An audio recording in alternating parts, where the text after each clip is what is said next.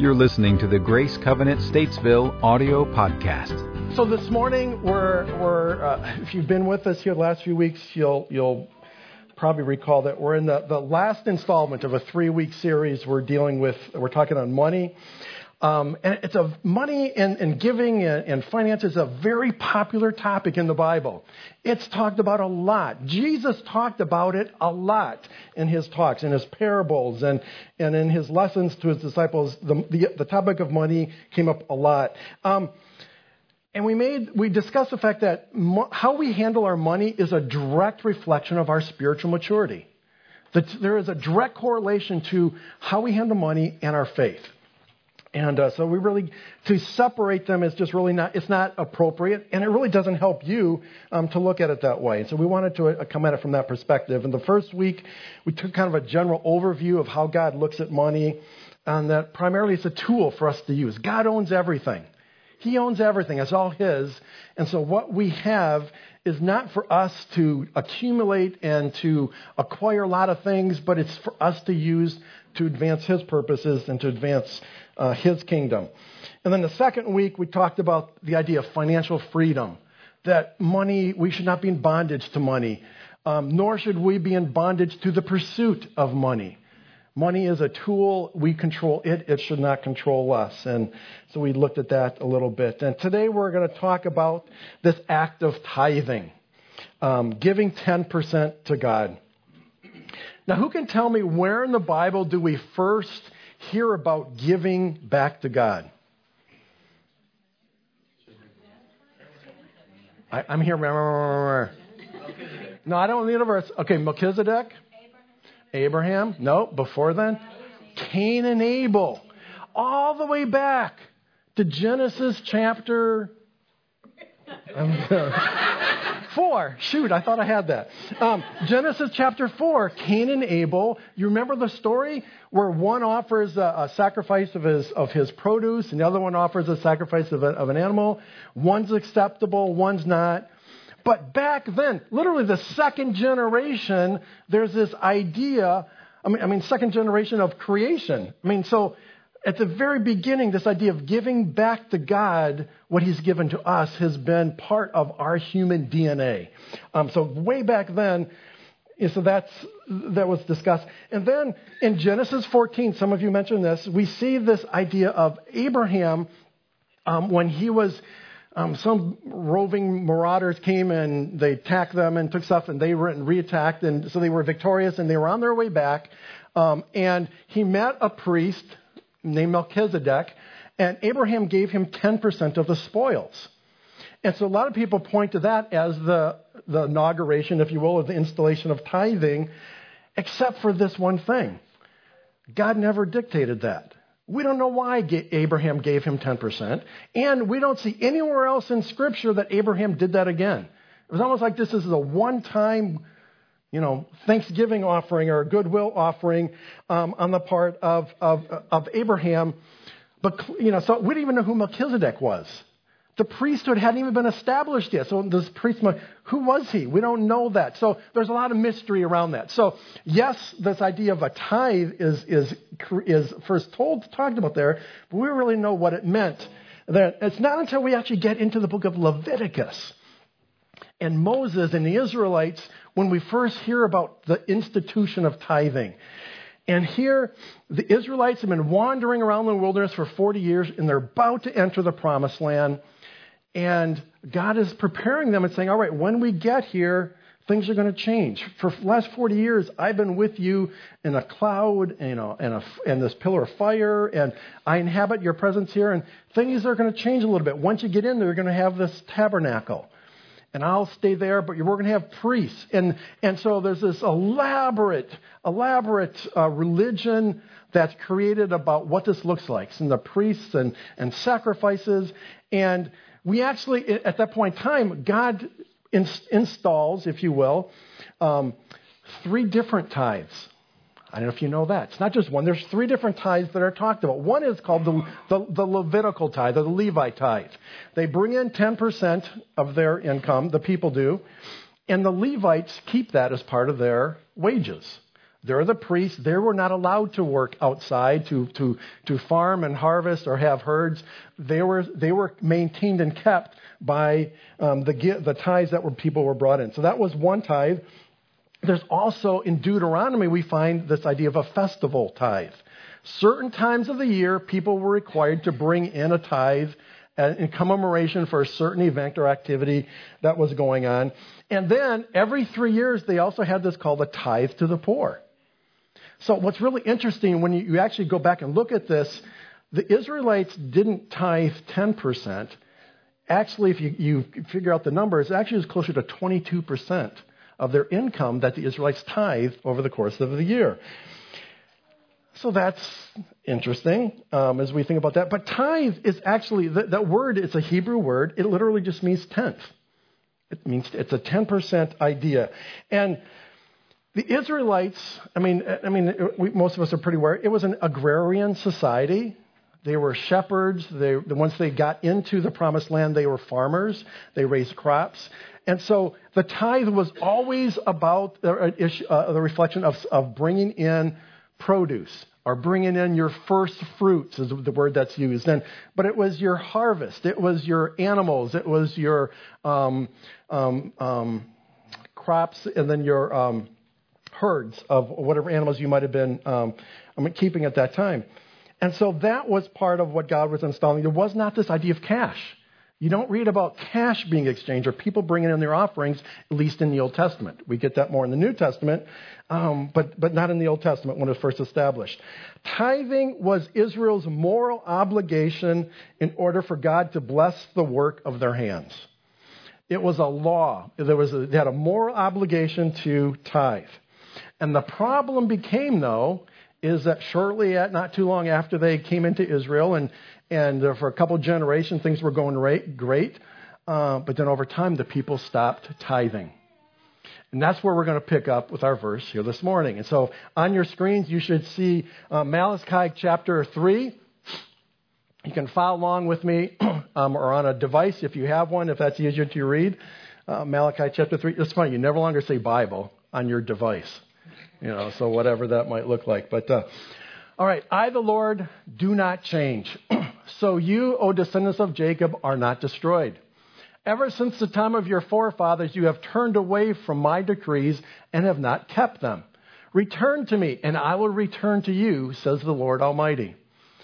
But you ask, how are we to return? Will a man rob God? Yet you rob me. But you ask, how do we rob you? In tithes and offerings. You are under a curse, the whole nation of you, because you are robbing me. Bring the whole tithe into the storehouse, that there may be food in my house. Test me in this, says the Lord Almighty, and see if I will not throw open the floodgates of heaven and pour out so much blessing that you will not have enough room for it. I will prevent pests from devouring your crops, and the vines in your fields will not cast their fruit, says the Lord Almighty. Then all the nations will call you blessed, for yours will be a delightful land, says the Lord Almighty. Let's pray. Heavenly Father, thank you for your word. Father, as we dig a little further into this issue of tithing, and we dig a little bit more into this passage, I ask, Father, for insight, for wisdom. And Father, may you speak to our hearts what we need to hear. And may we have, Lord, the openness, and may we be receptive to whatever that might be. So we commit this time to you, Lord, in Jesus' name. Amen. So as we're reading here, the Israelites were literally under a curse from God because they were withholding their tithe from him.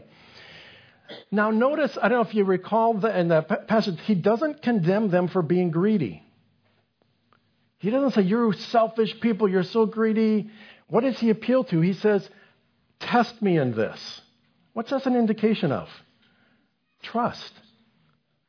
There is fear. There is something that's going on. God says, he says, test me in this. This issue of, if for us, if it was us, it was like, wait a minute, if I give this to you, will I have enough in case something happens?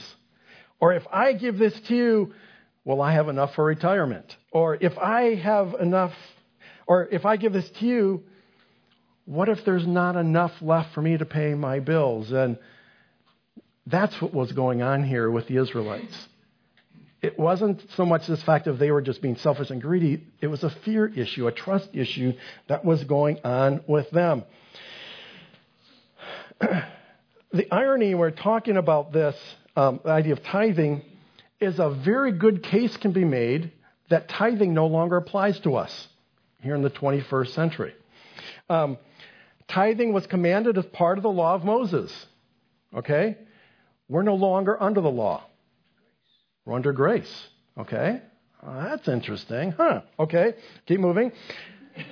In Matthew, Jesus even affirms tithing. As he's talking to the Pharisees, and he says, you know what, yes, you should be tithing, but don't neglect the poor. And so he ties tithing to their behavior, and he affirms it.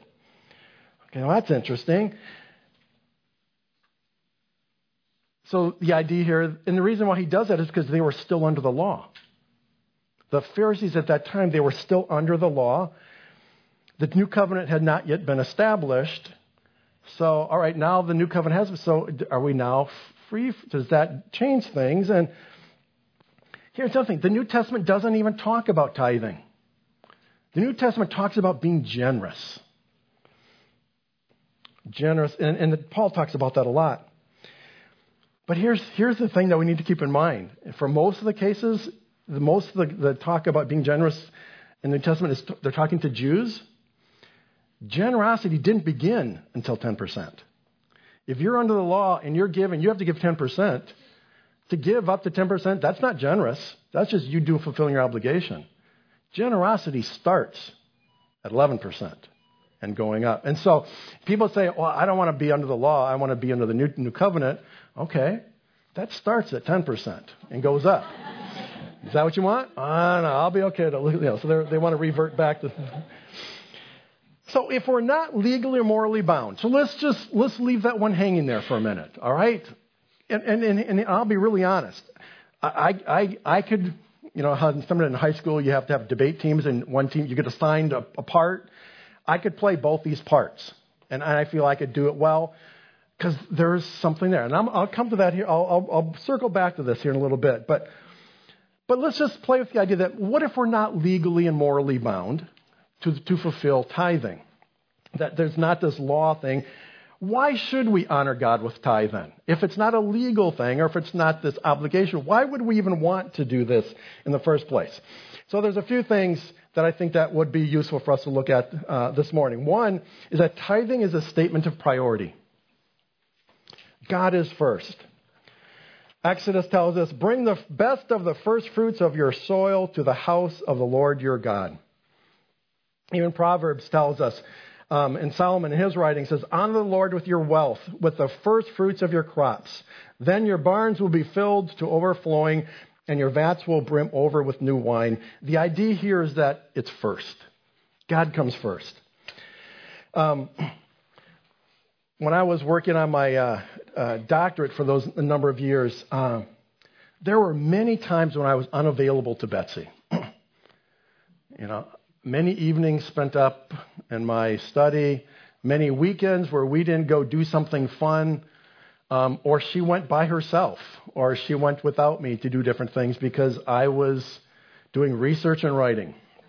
That didn't always go over well. We had a number of conversations over that time period, is this my life now? No. This is just a season. Hang with me here. We're going to be okay. But she didn't feel valued and appreciated. Literally, in that period of time, there were times when, from a priority standpoint, some of my schoolwork had a more high priority than she did. At least that's how it made her feel. And that was a very valid feeling for her to feel that way. She didn't feel valued and appreciated because she wasn't getting my best. She was getting what was left over. That's what God is saying to us here. When we just give God what's left over, that's telling him, yeah, if I have some, you can have that, but it's not a priority. And that's what we're saying to God when we do that. And so tithing is a statement of our priority. The second thing is that tithing is also an act of trust and faith. As you honor God with the first part of your income, you are trusting God to meet your needs. Verse 10 says, again, I've referred to this, he says, trust me in this. Nowhere else in the Bible does God say this. Nowhere else in the Bible, in any other context or topic, does God say, trust me. It's in this topic of giving that he says this. Have you ever been in a pool and trying to coax a child to jump in? You know, and come on, I'll catch you. You can do it. No, you know, and they're, come on, you can do this. And no, what if you drop me? And, you know, no, I won't drop you. I'll catch you. Come on. And I won't miss you. You can do it. I kind of get the sense that's what God is saying to us. You know, it's funny, in this first part of the passage that we just read, God clearly comes across as being angry. But it's almost like he gets to this point and says, come on, you know better. You know I'm not going to drop you. You can do this. I will catch you. Test me. See what will happen. God's track record of catching us is probably much better than some of us catching kids in slippery kids in pools. But this is what God is telling us. He said, come on, you can do this. Tithing is not a money issue. It's a trust issue. Will we trust God to be true to his word and faithful to bring the provisions that we need? So tithing is a statement of priority. Tithing is an act of trust and faith.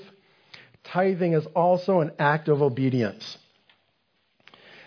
Leviticus 27 tells us this. Matthew 23. It's when Jesus was talking to the Pharisees, and we see him talk about that as being an act of obedience.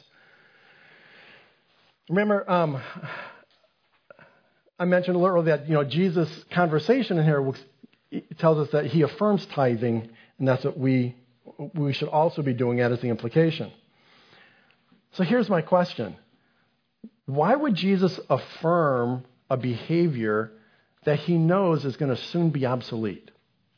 If he knows, he even said, I'm here not to condemn the law, but to fulfill it. Basically, he knew of the transition coming up. Why would he affirm that practice of tithing when he knew that from a legal standpoint, it would no longer be used against them? Part of it is, I think he was talking to Pharisees, and so he was using their language to talk back to them. But I also think it comes back to this matter of obedience. Law or not, are we going to be obedient in what we see in Scripture? 1 Samuel chapter 16, David is talking. He says, the prophet is talking to David, and he says, does the Lord delight in burnt offerings and sacrifices as much as in obeying the voice of the Lord? To obey is better than sacrifice, and to heed is better than the fat of rams. God wants not just our hearts, or he wants our hearts, not just our actions. He doesn't want us just to do the things. He wants our hearts as well. Tithing is an act of obedience. Tithing is also an act of worship. Over the years, I've wrestled with, where do we put the offering? It just sometimes just doesn't seem to fit. It's there's sometimes we put it up front. You know, let's just kind of get it over with. You know, except for the fact that too many people come in late and they miss it, and it's all right. So we can't do that. All right, and I've been in some services and churches. In fact, with our churches, we actually put it at the very end, after the sermon, you know. And so at the very end, but that just what that does that you're not able to have ministry time after that. Then, all right, if something's happening, you're calling for response, and okay, everyone, put that aside. We're going to take the offering. You know, it just created that disconnect. So that didn't work all the time. And we were part of a church where we just got rid of the offering altogether. We put offering boxes in the back, and you just give.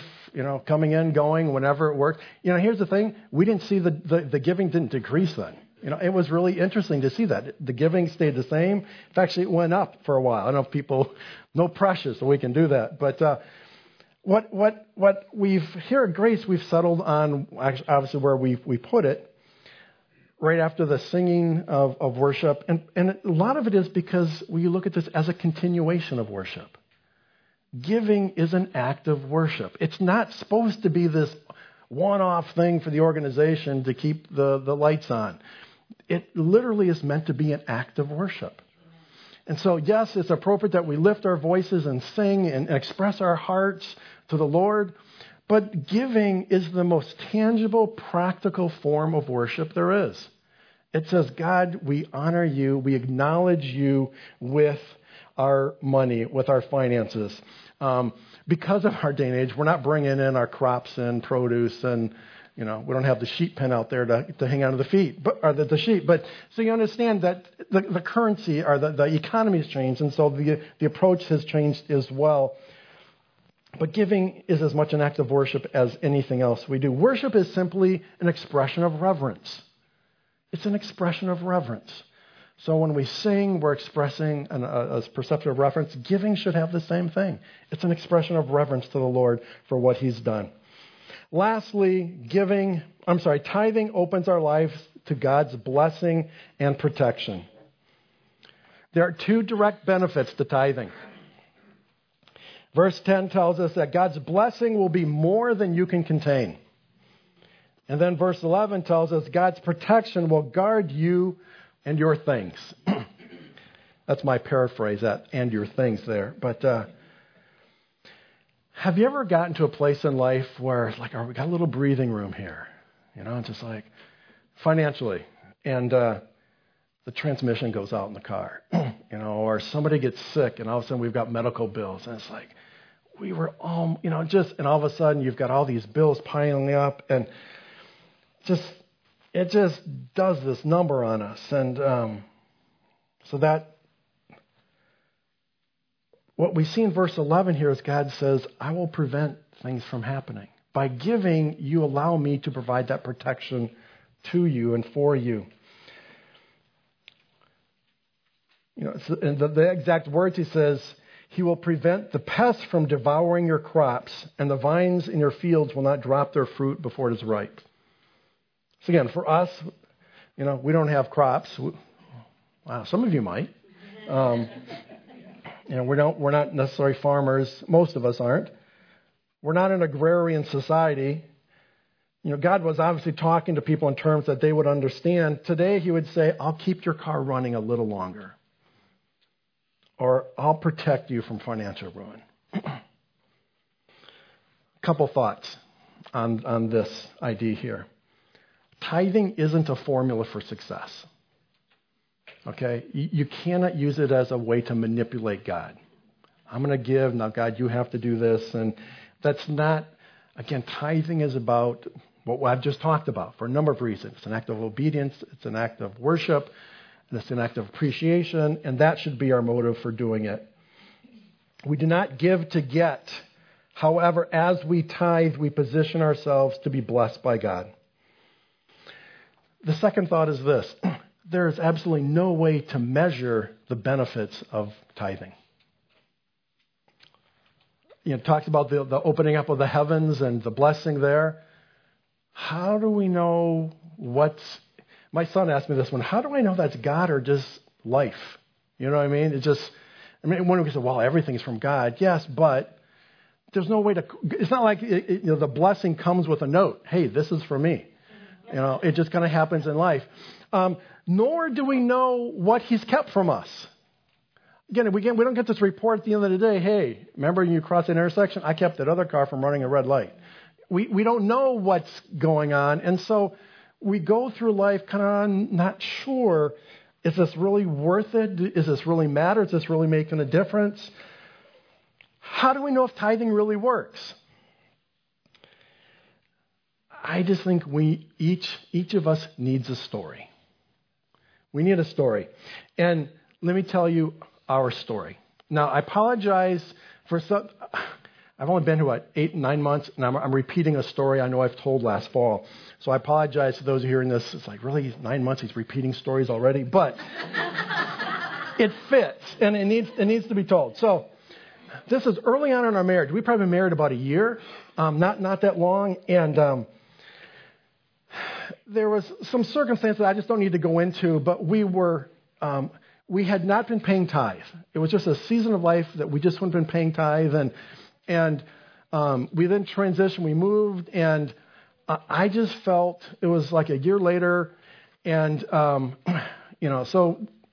we've moved. We actually were from one place of the country to another part. And we were now in a place where we needed a second car.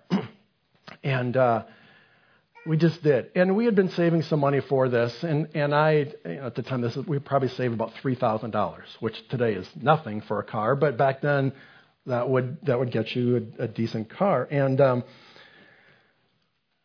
so just about the time we're starting to go shopping and see what we can get, God brought this back to my mind. And I just felt really convicted that I need to pay that tithe. And so I went back and I added it up and figured out what would the tithe be if that's where the king. Guess what it came to? $3,000. I'm like, you got to be kidding me. So I talked to Betsy and she's like really, So we talked about this for a couple of weeks. It wasn't like it was. I mean, we wrestled with this because this wasn't. It's like this was not where we thought things should go, and just. I remember it like it was last night.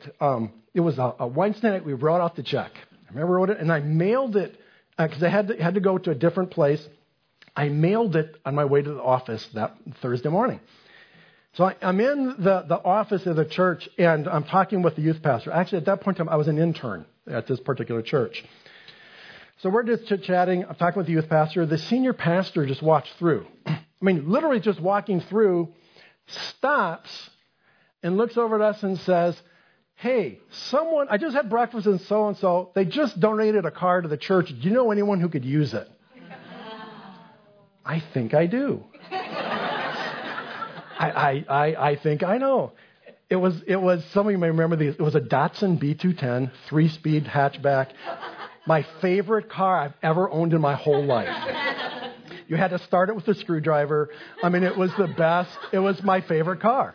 It was my favorite car I've ever had. What was really cool, though, I called Betsy, and I said, you're not going to believe what happened. And so there's this pause, and I knew I married the right girl when her response was this, what else can we give away?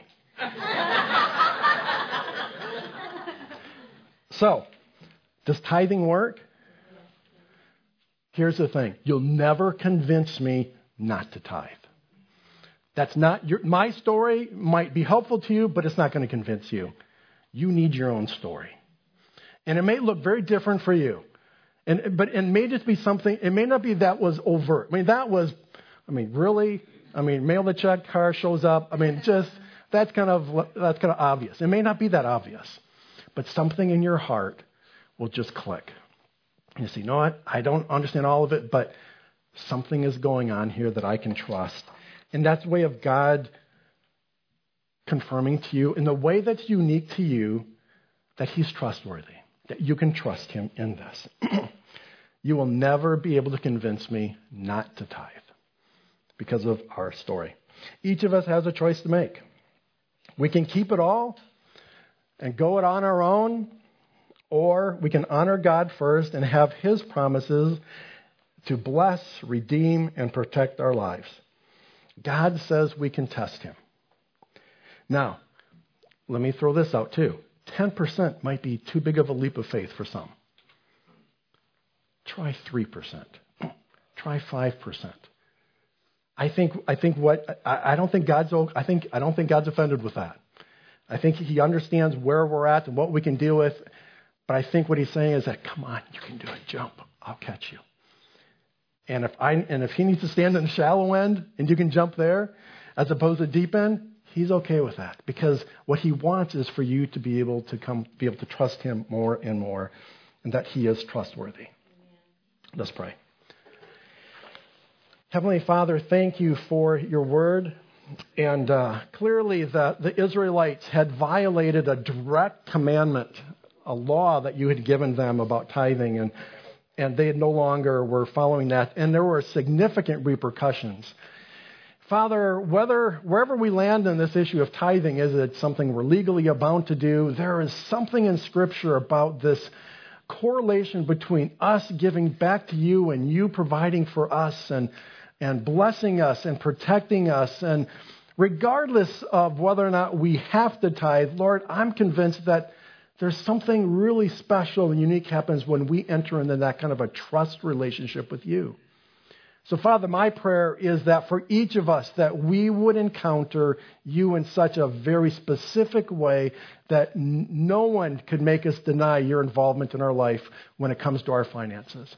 Father, for those who are tithing, I pray that there would be something, Lord, very soon that would just confirm to them that they're doing what they need to be doing. For others who may not be able to do it or do it inconsistently, Father, I pray that they too would have a sense and experience you, Father, in ways that would just allow them to take that step of faith on a more consistent basis. And Father, for those of us here today who may not be tithing or maybe we give sporadically, Father, I just pray for that courage to take that step, to jump, to trust you, whether it be with a smaller percentage or maybe to take that jump off the high dive and go 10% right away. Father, whatever it is, I pray that they would have a sense of your presence, of your guidance, of your protection, of your provision in their life. For Father, you are trustworthy, and Lord, you never go back on your promises. And so, Lord, we just trust you and we thank you. Lord, our heart is to continue to follow you in all areas of our life. And it's in Jesus' name I pray. Amen.